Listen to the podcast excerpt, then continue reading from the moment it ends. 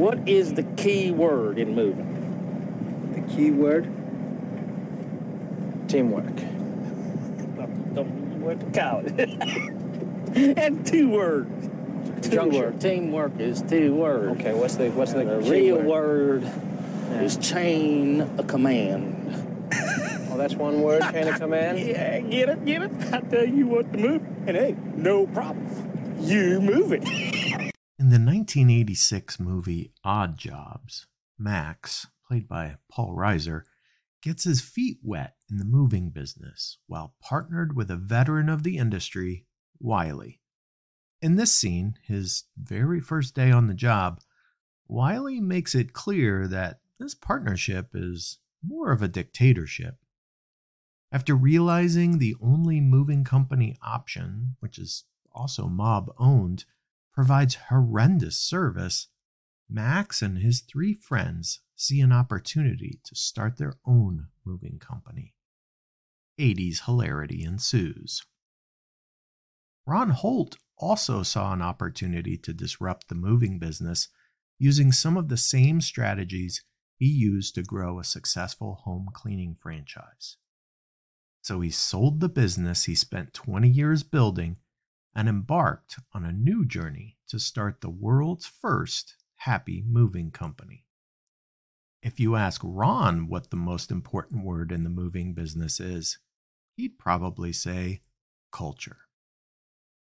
This week on Next in Queue, we discuss the missing ingredient for a successful business that Ron was missing, how customer feedback changed employee behavior, the one metric that worried Ron while business was booming, what prompted him to get into the moving business, how to go beyond what customers think they want, the nexus of the Pink Zebra name, how Ron creates employee buy-in to the Pink Zebra culture, and how Pink Zebra stands out from the competition. Let's get to it.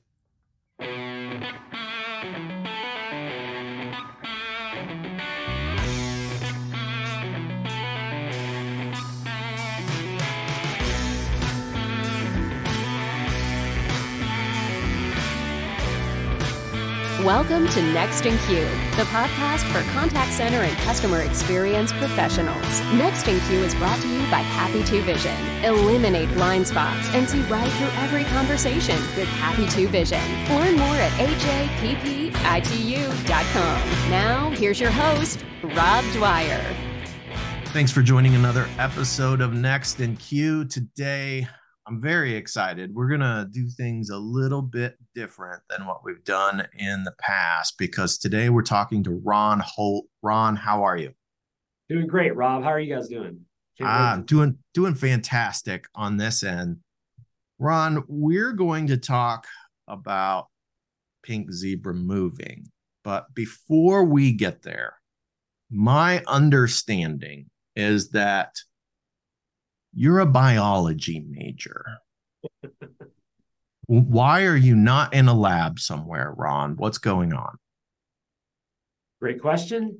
That goes back a couple of decades now. So I'll tell a quick funny story about that before I tell you all the reasons why. And my children are both, they're young. They're 8 and 11, and they know I have a biology degree. And so we were watching Jeopardy recently, and the category, of course, was biology. So they're like, Dad, you got this. I knew one of the 5 questions. So all of that knowledge has escaped my brain. But really, more importantly, I did utilize that degree for years. For the first 7 or so years of my professional career, I was a chemist. I worked inside of a laboratory, eventually grew that into management role. And that's when I really started becoming more of an entrepreneurial type minded person. I just started loving the data behind the business and all the nuances of it. The stuff we did, that really wasn't as exciting for me. So I did utilize it as a springboard for other things later on in life. But yeah, again, I know very little about biology today. Well, I don't know who is more disappointed, your kids or you, in only getting 1 out of 5, but that's okay. If you're not on the show, I think it matters less. That's right. So you got out of the lab. What did you do when you got out of the lab? Yeah, so I think it's probably actually important for me to tell you what I did during the lab, because I would not have been able to escape the lab without all of the work that I did even before then. And so at some point during that time, like I said, I became a manager. I was managing these folks who had crazy degrees, you know, PhDs, chemical engineers, scientists that were globally recognized. It was crazy. And they were plus, you know, 30 years older than me at the time. It was a weird deal, but for them, all the business stuff was boring, but for me, it was super exciting. And so again, once I made that self-discovery that I'm a business guy, I started trying to figure out, well, what does that mean? What am I going to do with that? How am I going to start a business? And obviously to start a business, you need a little bit of money, you need some capital. And so that's what I did for the next several years. It took me 7 years actually to raise my seed capital, which was personally raised by myself just from scratching and clawing my way to it. But I saved $1 after another until I finally reached $150,000 in savings. And that had been what I had identified as sort of my milestone to make this happen, to go ahead and leave corporate America and start a business, a small business. And so that's what I did. That by itself, I could write a book on those 7 years, because I had to do everything from have really bad nutrition, you know, eat cheap foods all the time, having no social life at all. I actually started a bunch of small little side hustles before they were called side hustles, by the way.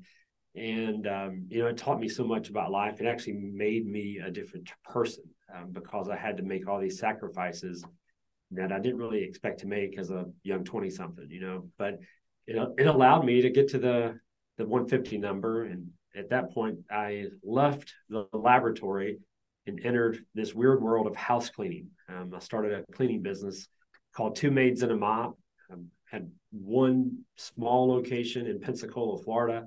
I moved from Georgia to Florida thinking that you run a business during the day and you fish and beach in the evening, but I could have opened in, you know, Nebraska.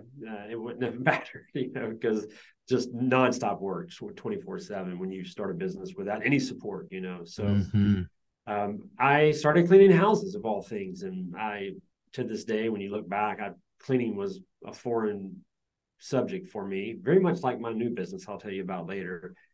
But I saw a real opportunity from a consumer perspective, and that's what excited me and attracted me to the industry, which at the time wasn't even an industry. It was just what people did when they didn't have a job, you know. And so, yeah, started a cleaning business called Two Maids and a Mop, and I'll tell you a whole lot more of the tales from those days if you want. Yeah, I'm curious, right? How do you scale? Because you ran that company for a couple of decades, and it ended up being really large, lots of franchises. How do you go from a one-man operation and start to scale? What was your strategy there? Well, it actually took a few years for me to get past this one-man operation that you talk about. That was never the plan. You know, in my head, all the work of preparing for that was the hard work. I thought the business part was going to be easier. Found out pretty quickly that was even harder than the other stuff, you know. And so for the next couple of years, I lost money, worked 6 out of 7 days. So we were in Florida, so we cleaned homes, which was our bread and butter. But since we were in Florida on the beach, we had all these tourist, you know, jobs on the weekends. We cleaned condos and hotels and beach homes and places like that. And so all of that work is on Saturday, sometimes even Sunday. So 6 out of 7 days I worked, sometimes till midnight, because we also cleaned a few businesses at night, and I lost money as I was doing that. So for the next 2 years, all 150 of those $1,000 we basically lost, and I was, you know, at a real tipping point. Like, what am I going to do here? Do I reinvest more money? If so, where's that going to come from? Or do I stop? And along the way, I discovered this book called The Purple Cow. You may have heard of it, written by a guy named Seth Godin. It's probably about 20 years old today, but it's a great book. It's simple principle, but still a great book. if you were to see a purple cow in a pasture somewhere in wherever, you know, Iowa, are there cows in Iowa? I don't know. They do have cows in Iowa. Okay. Can confirm. But if you see them in Iowa, they probably look all very similar, very unremarkable. You're not going to remember that moment in time. But if one of those cows is purple, of course, you'll remember it forever, and you can, you know, stamp that in your mind for generations, or at least decades. So it's as simple of a concept that it really hadn't dawned on me that my business, Two Maids and a Mop, needed to be different. I just thought hard work was going to be the secret to my success, which of course it is. But hard work without an identity is just hard work, you know, and that's what I was living through, just this constant race to survive and thinking that every day was going to be better because of what I did yesterday, but there wasn't really any vision for the future. And so when I read that book, Purple Cow, I said, Two Maids and a Mop needs to be different. I got to do something besides just say we're a cleaning company in Pensacola, Florida. And so we built what we still to this day, the brand calls the Pay for Performance Plan. It's a really simple concept as well. When we cleaned someone's home there, we would ask the customer to rate their level of satisfaction on a 1 to 10 scale, 10 being good, 1 being bad. And that number would directly determine the compensation level for the 2 house cleaners who cleaned that home. And so that was a motivational tool for our employees, but it was really a strong marketing tool for new consumers and for existing customers as well, because they understood that now there was some skin in the game. These employees weren't just employees who were going to potentially be new employees next week. These folks could make a lot more money in some cases if they made people happy. And so as strong of a motivational tool as that was, it was an equally, if not more important, marketing tool for us. And that became our Purple Cow. And it allowed us to start growing, finally make a few dollars, and start thinking bigger than Pensacola. And more importantly, not considering quitting, because there was a real decision there at one point a couple of years into it, because we just were, you know, going backwards every single day. Yeah. I wonder, did you have any challenges getting the customers to respond to those rating surveys? Because this is a big topic right now. People are feeling some survey fatigue because there are all these surveys out there. Did you find that a challenge? Well, again, I'm dating myself here. So there wasn't quite as much survey fatigue as there is nowadays. So the first thing we did was we didn't utilize any technology. We had an abacus, doing the math on the Pay for Performance Plan. And we picked up an old school phone, probably connected to a wall, when we called customers, because that was the best way for us to talk to someone. We didn't know how else to get feedback. Over time, of course, that improved. And we started utilizing different forms of technology to make life a lot more automated and easy. And so there wasn't much fatigue because we were actively calling people on a regular basis, and we talked to people. Now, here's the thing. When you sign up with a cleaning service like Two Maids, and we, during that presentation of our pitch, you know, from a sales side, we're telling everyone, this is why you should hire us, because our employees are paid based on your feedback. For the most part, most people wanted to be involved because of that. That's why they hired us, you know. And so it wasn't unexpected. It was the opposite. People actually wanted it. They wanted to participate. Over time, you would see some fatigue, you know, and so that's when we started working with different forms of technology. And then, you know, we would kind of go like this, you know, like a lot of things, you know, we'd have this bump where we'd see more survey participation, and then it would fade and we'd have to try something new. I'm curious, did you learn things aside from how the cleaners were performing during these conversations, and what kinds of things did you learn? Yeah, so there are people behind those scores. And so you learn sometimes the feedback wasn't as trade related as you would imagine. Like, hey, the folks did a really good job. I'm going to give them a 9 instead of a 10, though, because I heard them talking about a fight they had with their boyfriend in front of my teenage daughter, you know, and so weird things like that, you know. And so we would have those conversations with our employees to say, hey, you know, they loved your work. Your craftsmanship was on point today. And you were just having idle chatter with your teammate there, but the 16-year-old daughter heard it, and it affected her, you know, personally. And so just be wary of things like that. As we started evolving and technology started growing with us, we started having more and more cameras installed inside people's homes. And so even if you weren't home, sometimes people would say, hey, they did a great job. End result looks good. But I actually saw them take a 15-minute break. So I'm going to knock them down for that, you know? And so we had to learn from those type of exchanges, and we would have never received that type of feedback because you wouldn't ask for that, you know, because at the end of the day, if you've hired a cleaning service and the house is clean, whatever, you know, you're not going to call to have one little small thing to talk about. But we opened the doors to that communication and that type of engagement. And so it allowed the customer to tell us, I think it allowed them to tell us things that they may not have communicated otherwise without that program being in place. Yeah, it just speaks to me that there is a lot more to the experience than the end result and the specific service that was ordered, because it sounds like there are times when the service itself that was, you know, on the menu, so to speak, they got exactly what they asked for, but there was more to that experience that maybe wasn't on the menu, and that left an impression with them. Sure. You know, nowadays everybody has a door cam, but we didn't necessarily have that technology, but people still would be able to determine when we arrived. And so being 10 minutes late affected our ratings in some cases. Some people didn't seem to care. Others, it was a big deal.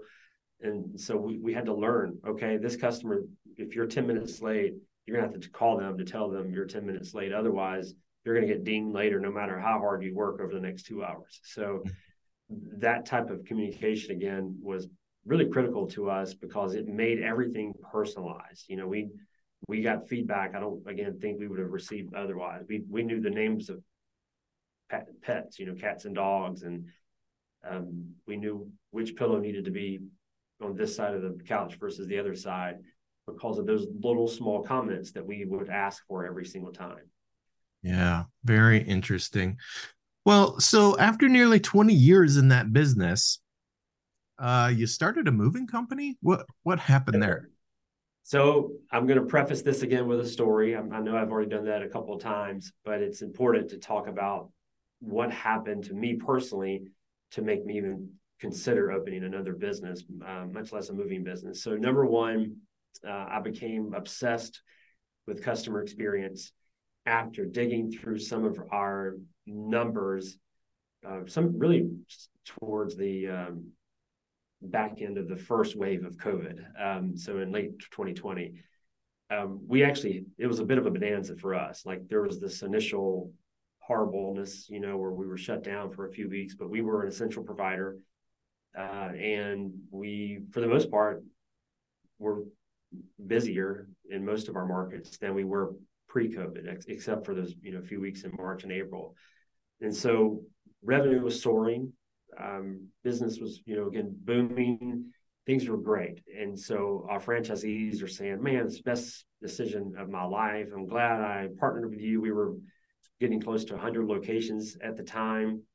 And so as a leader, you think, well, that's great, you know, but as an entrepreneur, you go, well, what's next? You know, like, what do we need to do? And so one particular piece of data across my desk that really scared me, and it was customer retention rates. And so we were absolutely killing it on the sales and marketing side. Like we couldn't, it was, demand was through the roof. But when you peeled that back, the retention rates were higher than it had ever been. And so I was trying to figure out why. And, you know, I didn't know the answer. You know, the simple answer is, well, you're not cleaning great. You know, like that's why, you know, feedback is still being collected. So what are they telling us? Well, customers never say, you should leave me balloons. You should never send me a special note. You know, no one says that that's what makes me happy. They always, my job is to pay you for the cleaning. Your job is to perform it. That's how I'm going to measure it, unless you define that differently. And so we were defining our entire service level on the cleaning, again, the crap that we provide, and being very reactive to customer service issues. And so I felt like those retention numbers, which were trending in a negative direction, would at some point catch up to us if the demand didn't also, if it also traced downward, you know. So I stood on a podium, a virtual podium at the time, and said, hey, we got a problem and we've got to fix it. This is how you do it. Two best letters in the dictionary are going to be C and X going forward. And this is what I think we need to do to fix it. We need to be more proactive instead of just reactive to service-related issues. And I was essentially booed off stage because, again, people were making more money than they'd ever made, you know. And so if you can imagine winning the Super Bowl and then the coach saying immediately, like, okay, next year's rough, you know, so we got to get started. Like, dude, celebrate a little bit, you know. And that was the reception that I sort of received. And so I said, okay, look, I'm the leader here. Let's go. You know, I gotta, it's my job to make people understand the importance of this downward trend with customer retention, and we got to fix it. And so tried to go all in as much as I could. And it reached a point where I was actually becoming somewhat divisive because people just weren't believing in what I was talking about. You know, like, again, their revenue was continuing to track north. So I had a real decision. I had built a business from one store to almost 100 locations at that time. We had several thousand people working across the network, the top of my career, you know. But I wanted to do more. And I was also on the other side of the spectrum, stuck in meetings all day, which that's a constant thing for me. I want my day to mean something, you know. And so my day felt less and less meaningful, even though I was more and more powerful. I know that's a weird analogy, but that's what I was living. And so I had built corporate America without even knowing it, which is what I raced away from when I started the business forever ago. So all of these emotions were stirring up in my head, like, do I double down and keep fighting? Do I quit, you know, and just say, hey, you're right, revenue is great. Let's just turn our head and it's going to go away. All these emotions and thoughts were going through my head. And about that time, my mother-in-law here locally, and we're in Birmingham, Alabama, hired a moving company. And it was horrible. Like, I don't know if you've ever hired a moving company before, but there's a lot of war stories out there that aren't great. And so everything that could go wrong did go wrong for her. And on top of all that, the bill was 3 times what she thought it was going to be, you know. And so it was just a train wreck of an experience. But yet she still had to stroke that check, you know. She still had to pay the guys to do the work. So my entrepreneurial, you know, wheel started spinning, and I said, man, it could be an opportunity here. And so I just went to Yelp. This was my research tool. And I picked 3 cities, random cities, Seattle, Omaha, and Miami. I felt like that gave me the America, you know. Yeah, so yeah. All 3 of those markets, I went straight to the negative reviews, of course. All 3 of those had similar experiences as my mother-in-law experience and her one-off experience in Birmingham. And I knew a few of the franchise players in this space just because we were in home services. And so home service franchise folks roll together. And I knew that there was some success there. But more importantly, I saw that no one had really attacked the market utilizing anything other than just sort of cookie cutter approaches. Nobody had said, let's do something different. In other words, nobody had a purple cow. And so that's when I said, you know what, I'm going to sell Two Maids and a Mop. Can't believe I'm doing that because that was my firstborn child before I had children. But I'm going to sell it. And I'm going to start a moving business. And Pink Zebra Moving was born shortly after that. What did you know about moving other than your Yelp review research? In very little. I didn't know anything about what I know now, you know, the technical side, how to load a truck, how to unload a truck, how to drive a truck. All of those things were foreign to me, but I knew some important things. One, the ticket was high. You know, we were used to a small ticket at Two Maids and a Mop, you know, hundreds of dollars. Whereas in the moving business, it's thousands of dollars. So I knew there was real opportunity there, big tickets. I knew that when I looked across all those markets, I eventually went beyond those three markets, and I looked into other markets as well. And I tried to find the good people there. Instead of going straight to the negative, I said, well, what's happening that's good? No one really stood out. Everybody said, hey, we're a moving company. We've been in business for some cases like 75 years or whatever. Here we are, hire us. And so no one said anything different. And you've got all of these customers telling you how bad the experience was, but all of those same companies getting more and more business. And so all that negative stuff looked positive to me. And so I, again, looked at it just like Two Maids. I looked at it from a consumer's perspective. And I said, there is a real opportunity here to meet a demand that consumers don't even know exists right now. Right now, if you ask a moving customer, hey, do you want, I'll tease you with some of this. Do you want free food the night before your move? Or do you want the move to go perfect? Like, you want strong guys on steroids showing up in a truck and getting the work done? They all would say, I want strong guys to show up, forget the food.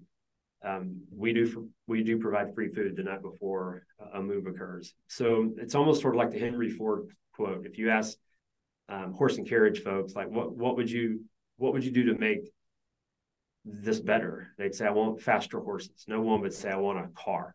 And so that's who we think we are. We're a pioneer in this industry.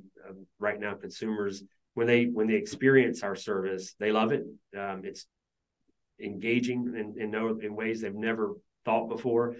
It's fun. In a lot of cases, it's even humorous. But on the surface, people think they just need strong guys who show up to do the move, because it's our trade is physical labor, it's manual labor. And so we are turning that upside down, and we think that we can create a real positive customer experience before, during, and after a move. And almost every single time we provide the service to a customer, their eyes light up afterwards. Now, we're human, we make mistakes, so I don't want to pretend that we're perfect. But those imperfections don't get exposed as much because of all the engagement that we do during the move itself. When you get a chance to, yeah, go ahead. Yeah. Oh, I was just going to ask about the name, right? I mean, you're a marketing guy, obviously. If you're reading Seth Godin, and obviously you already mentioned the Purple Cow, but how did you come up with the Pink Zebra? Well, it's a little bit of Purple Cow, Pink Zebra. I mean, it's, it's a pretty easy parallel there. But it wasn't quite that straightforward. So this is more of a personal story, but it's a fun one. So we were going to call it, I still have a hard time saying it because it doesn't roll off the tongue, Pink Truck. We were going to call it, that's what we were going to be called. And of course the truck was going to be pink, and everyone hated it but me. My wife hated it even. And so I said, well, that's what we're doing because it's great. I'm sometimes a little bit. Your stuck. First clue was that the wife hated it. You should have known much. Right then and there you were in the wrong. So one of our gifts to ourselves after I sold Two Maids in late 2021 was to just go on a trip. And so you couldn't travel then. So you couldn't travel abroad at least. And so we went down to the Florida Keys, and we were on a boat. And I don't know if you've ever been on 7 Mile Bridge, but 7 Mile Bridge is 7 miles long, of course. But more importantly, one side is the Gulf of Mexico, the other side is the Atlantic Ocean. It's magical. It's like perfect. And we were there in like November, so it wasn't crazy hot. And so anyway, we're there for a few hours floating, having some drinks, just enjoying life. Meanwhile, above us, cars are whizzing by. You pay attention to those things because you're in paradise, right? And so somewhere during those few hours we were there, I was drawn to a truck passing over us and on the bridge, and it was a black and white zebra striped moving truck. And I followed it, for the next mile, and immediately got on my phone and said, where's this? I found they were based out of South Florida, and they were black and white zebra striped. I forgot their name now. And I told my wife, Pink Truck's gone, Pink Zebra's in, And so that's how Pink Zebra was born. But it's absolutely, it's definitely a sort of an ode to my love for the concept behind Purple Cow. Yeah, no, I love it. So I'm wondering, you know, after 20 years in the home services business, and you're moving into this new moving business that you don't know a lot about, what lessons did you take with you that you had already learned that translated immediately that you could put into play? So we're actually in two different industries: home services, obviously, cleaning, moving, so on. But we're also in the franchise industry, and franchising is a very unique industry. And unless you've been in it before, you don't really get it. Franchising is best described as a way to make business easier for a business owner. And so you avoid some of the startup pains that I had to go through with both of my businesses. And you also have a network that you can work with and say, hey, what's working in your market? And here's what's working in mine, and so on. So living both of those worlds really allowed for Act Two, Pink Zebra Moving, to be much less crazy. So we had to learn, as we were building Two Maids into a franchise brand, we had to learn how to be a franchisor. Like, what does that mean? Training, support, obviously, but what does that mean? How do you build a territory? You know, we sold, one of our early territories was in Washington, D.C. We sold the entire D.C. market. I'm talking Northern Virginia, Maryland, and D.C. itself. That's a no-no. We didn't know that. But, we had to live those lessons the hard way and deal with the consequences from bad decisions as well. And so when you put all that together, now that we're able to, a lot of people don't get Act Two, and so we're now living through Act Two. A lot of the people who were with me at Two Maids were thankfully able to transition with me here at Pink Zebra Moving. And so we've got all that knowledge and expertise and history, and we're able to, in most cases, avoid some of the mistakes we've already made in the past. And so we persevered, obviously. We made it through those mistakes, and we're fine, but it's certainly a lot easier knowing what not to do. Now, we still make mistakes. Again, we're human beings, but it's a much easier ride. I will say that, because we know we're not going to sell DC to one person. Right. We when it comes to training and support, the first franchisee that purchased from us at Two Maids, I feel sorry for them. They ended up building an amazing business, but we basically just said, hey, here's a book, read it, go. Send us some royalty checks. And so they did it, thankfully, but that's not how you train and support someone, obviously. And so we had to really fine tune that. By the end of my time at Two Maids, we had a world-class training and support organization, and that's what I believe we have here now. But we didn't have to go through all the startup pains to get there. Mm-hmm. Let's talk about the employee experience and the customer experience that you have today with Pink Zebra. What is it that you're doing differently, aside from, the meal the night before? Because really those I assume mostly guys, but probably some women coming in too, that are moving all of your stuff. I worked as a mover for one summer out of college, and I can tell you that I was not focused on customer experience. So what are you doing today, and how do you get the employees on board?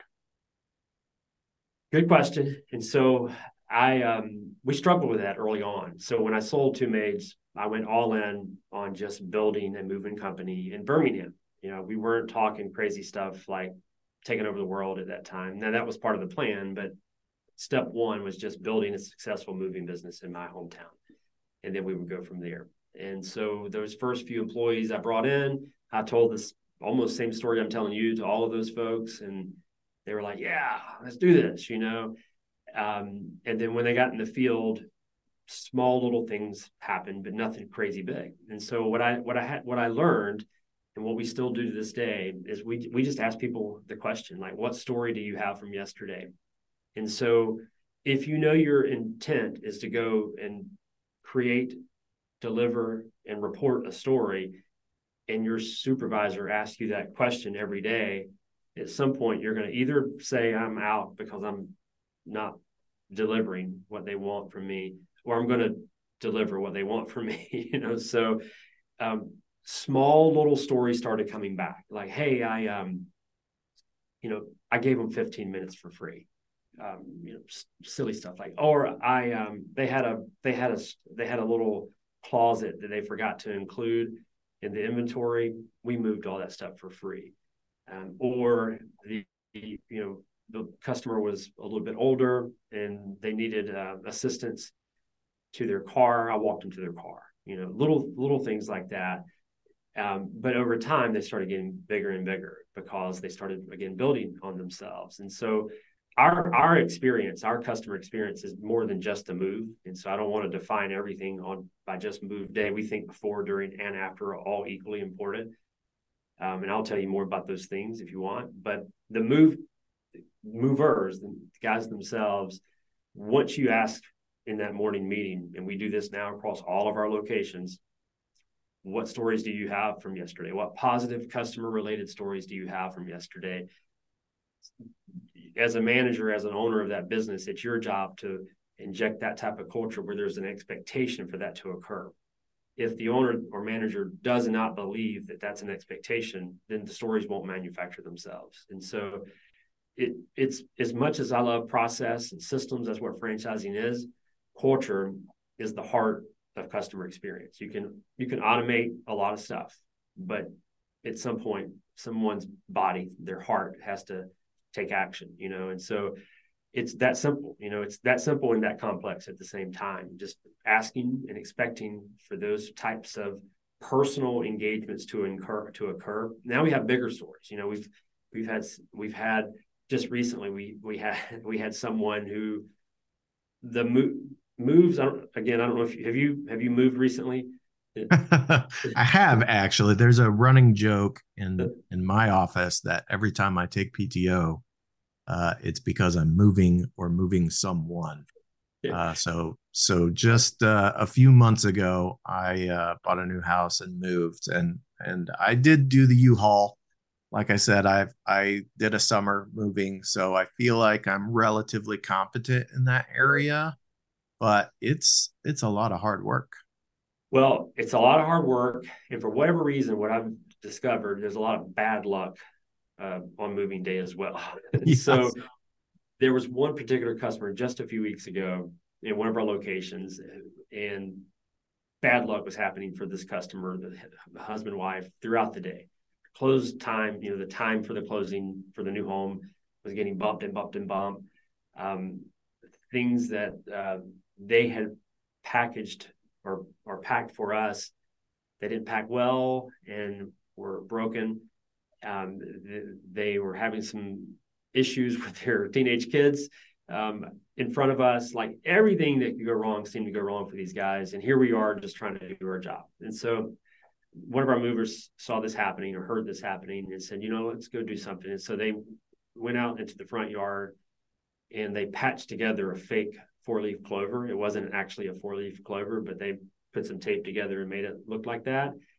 And they framed, somehow they had a frame in the truck. And so they put it in a small frame and, wrote a note or something on there and delivered that to the customer and just said, hope your day is better, or something to that effect.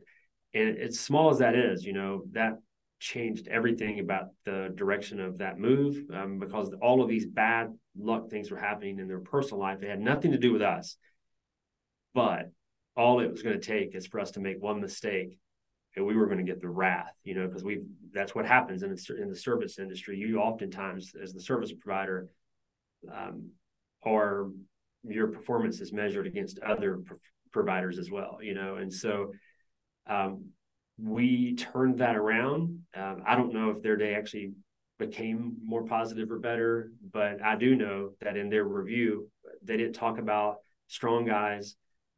They didn't talk about how we moved. They talked about that fake 4-leaf clover. So yeah. Little things like that, that's all culture-based. There's no book, there's no system that we have that says, hey, when you hear somebody having a bad day, go find a 4-leaf clover. It's just you know that, hey, here's an opportunity tomorrow morning. I get to tell this story to the guys and I'll be able to check that off. I won't have to be the one that doesn't have a story from today.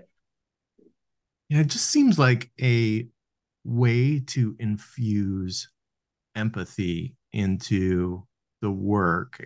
And it, right, that's part of why the company started in the first place, right, was understanding how you would like your mom to have experienced a move and trying to build something that she would appreciate and love.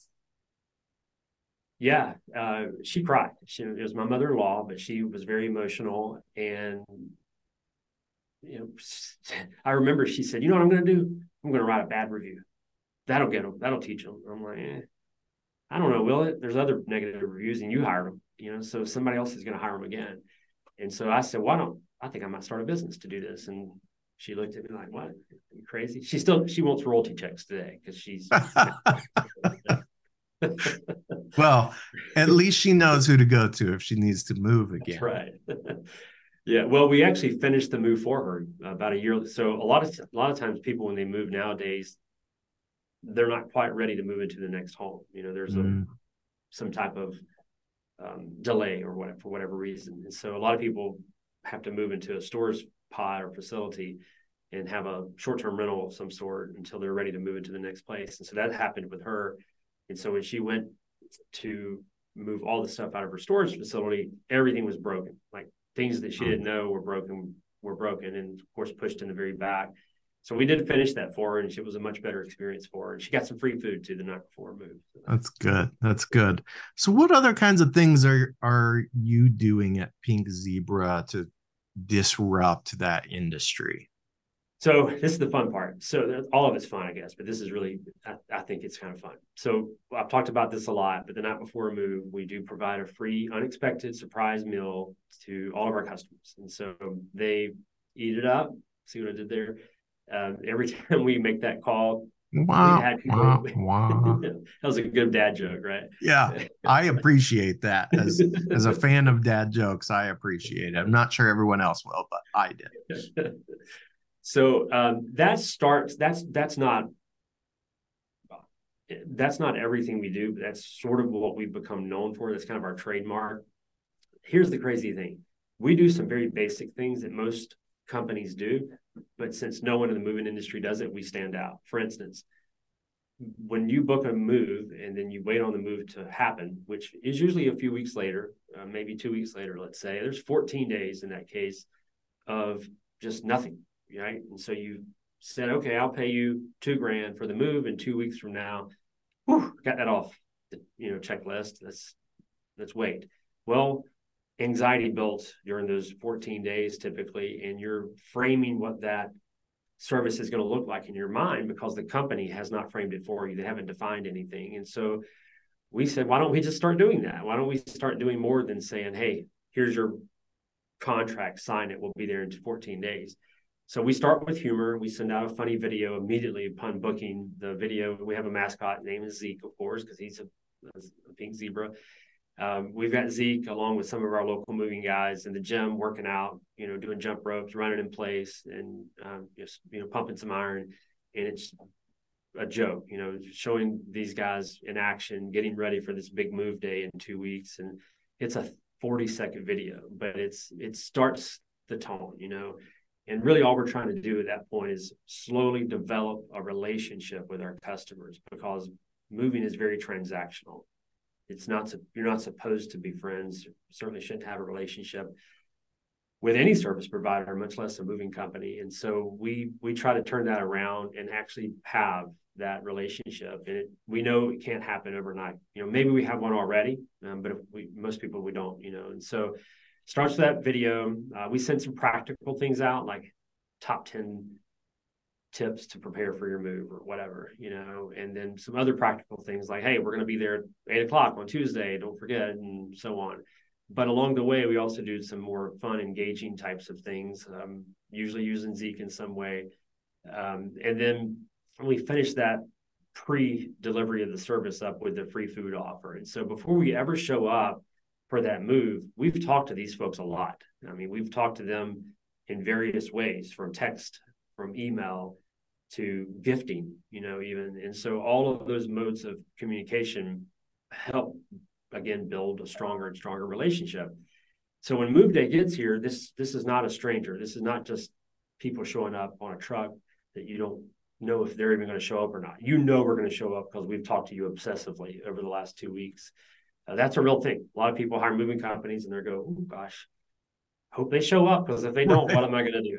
You know? Yeah. And that's horrible, because now, again, even if they do show up, that moving company is set up for failure because they're already on edge. They're already ready to pounce if something goes wrong. So anyway, we do all those things. Move Day is Move Day. Some of the fun things we do beyond some of the uncoordinated things like I talked about. One, we have music playing throughout the day. It's a happy playlist, of course, because we call ourselves the world's first happy moving company. All sing-along songs, you know, that you know of, different genres. But we put those speakers throughout the home, play music, simple, small thing. But it really sends a message that we're here to engage, that we don't want to just put our head, you know, our hoodie on and our ear pods and work for the next 8 hours. We want to put on a show for you. This is going to be a bit of a theater type experience for you. And so music plays throughout the day. That usually creates engagement with customers, because when you were a mover, so you've been in those homes where it's just super quiet. Maybe the homeowner's working off to the side somewhere on his laptop or her laptop, and you're working, you're like physically working, and it's awkward. And so it's awkward for everyone. Mm-hmm. And so music is simple, again, the thing is that is connects everyone. And so we use that as that engagement tool. Before the move begins, we do a walkthrough. Walkthroughs are practical things that every moving company does. But after the walkthrough, we put on a little bit of an exercise routine. The team lead gets the guys ready and says, hey, this is what we're going to do today. Again, practical stuff. Customer, are you ready? Yes, let's go. And then they do a 60-second silly exercise routine, from jumping jacks to push-ups to running in place again. It's silly, you know, but they're paying us by the hour, so we can't abuse time. So we don't want to overdo it on Move Day with a lot of those things. Our trucks are crazy. Zeke always shows up if there's children around. And so there's usually more to it than just us physically moving people. And then even after the move, there's more stuff going on. So again, one of our trademark is that free food. Our second trademark, if we have another one, would be what we call the surprise box. After a move is completed, one of the movers strategically places what we call a surprise box with a pink bow around it, somewhere that's going to be discovered later. You know, it's clearly not a box that they need, because it's got a pink bow on it. It says from us, Pink Zebra Moving, but it's a moving box, and maybe it's in their garage or basement or whatever, but they find it 30 minutes later, 2 days later, whatever. Inside of it are chocolates and candies and, you know, fun, generic things like that. But more importantly, there's a personalized note that says, hey customer, I saw you, you know, I know your name. Today was great. Thank you for hiring us, whatever, simple, small things. But there's usually also a personalized gift. And that's where we have to know our customers for this to work. If we just provide someone with a coffee mug, it's going to look like a generic coffee mug. But if this is a teacher, now kids are going back to school this time of year. Maybe we're moving someone right now who is a teacher, and we have a coffee mug that says world's best teacher. You know, that customer then goes, wow, I wasn't just another transaction to them. They know what I do for a living, you know? And so that coffee mug, they could have bought off Amazon, but it means more because the care, the thought that we put towards it. So all of those personalized things that we do are really, again, meant overall to just build a relationship with our customers. So all of that happens before, during, and after. There's a lot of structure to that, but there's a lot of uncoordinated things as well that just manufacture by themselves organically. Yeah, I love it. And it's all about an experience, right? You are literally creating an experience out of something that, yeah, will have an experience, because moving is an experience. It's usually a rough one too. And I think that's one of the things that I love about this. As a veteran of moving. Moved so many times and helped other people move. Good stories about yourself. Yeah, it's just it's a difficult thing. It's difficult when you have people coming into your home, because there's a little bit of an invasion almost happening, particularly when there are strangers that maybe you don't know or you know, trust. Mm-hmm. And so overcoming those barriers is a really big factor in creating that long-lasting impression. And it sounds like you've really figured out a way to do that and repeat it over and over and over. Yeah. Our tagline is, we make moving fun. We think we can make it fun. We think people can actually look forward to hiring Pink Zebra Moving. Like, what's going to happen? Like, what's crazy thing are they going to do for us today? We actually have people who say that. Like, our neighbors hired you and you gave them free food and you did this crazy thing. Like, we're ready. Like, we can't wait. Yeah. But now there's added pressure to that, because I'm like, oh my gosh, what are we going to do crazy today? You know? So, but with that pressure, that's good, because that means the word's spreading. You know, that's the whole point of what we're doing. When I looked at how do I grow this next brand, I knew franchising because of my Two Maids experience.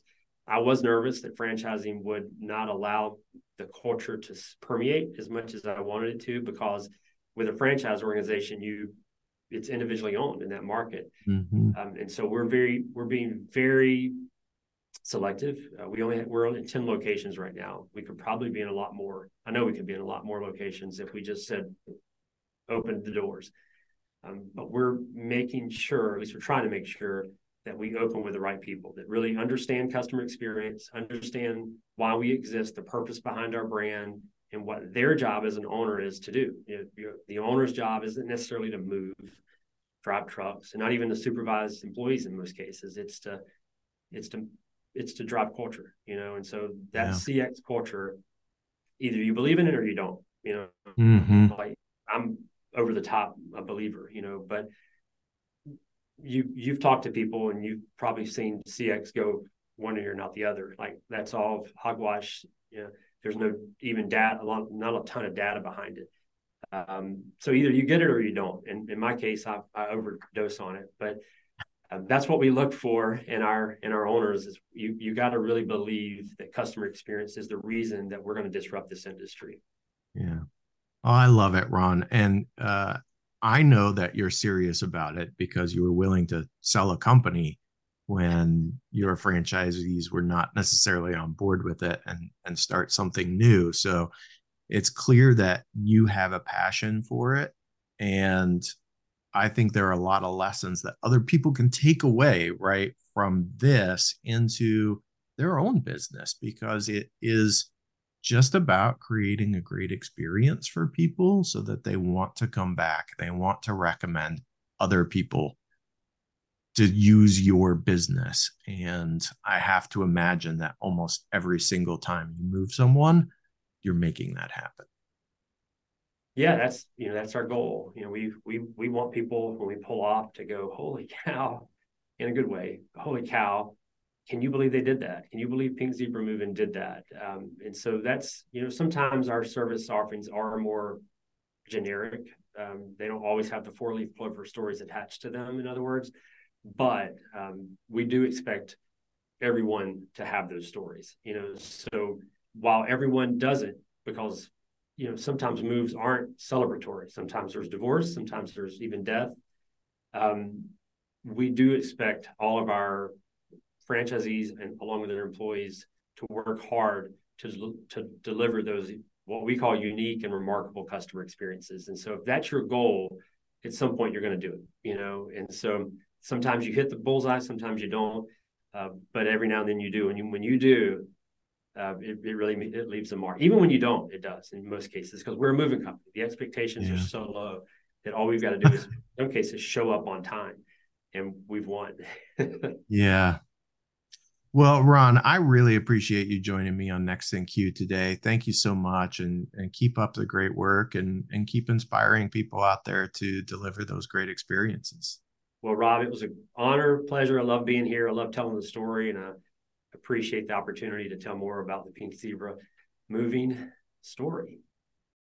Next in Queue is brought to you by Happitu and is produced by me, Rob Dwyer. If you enjoy this podcast, please by all means subscribe and or rate this podcast in iTunes or your favorite podcast app. But more importantly, please tell just one person about this podcast. Word of mouth is the best way for people to discover new content. As always, thanks for listening.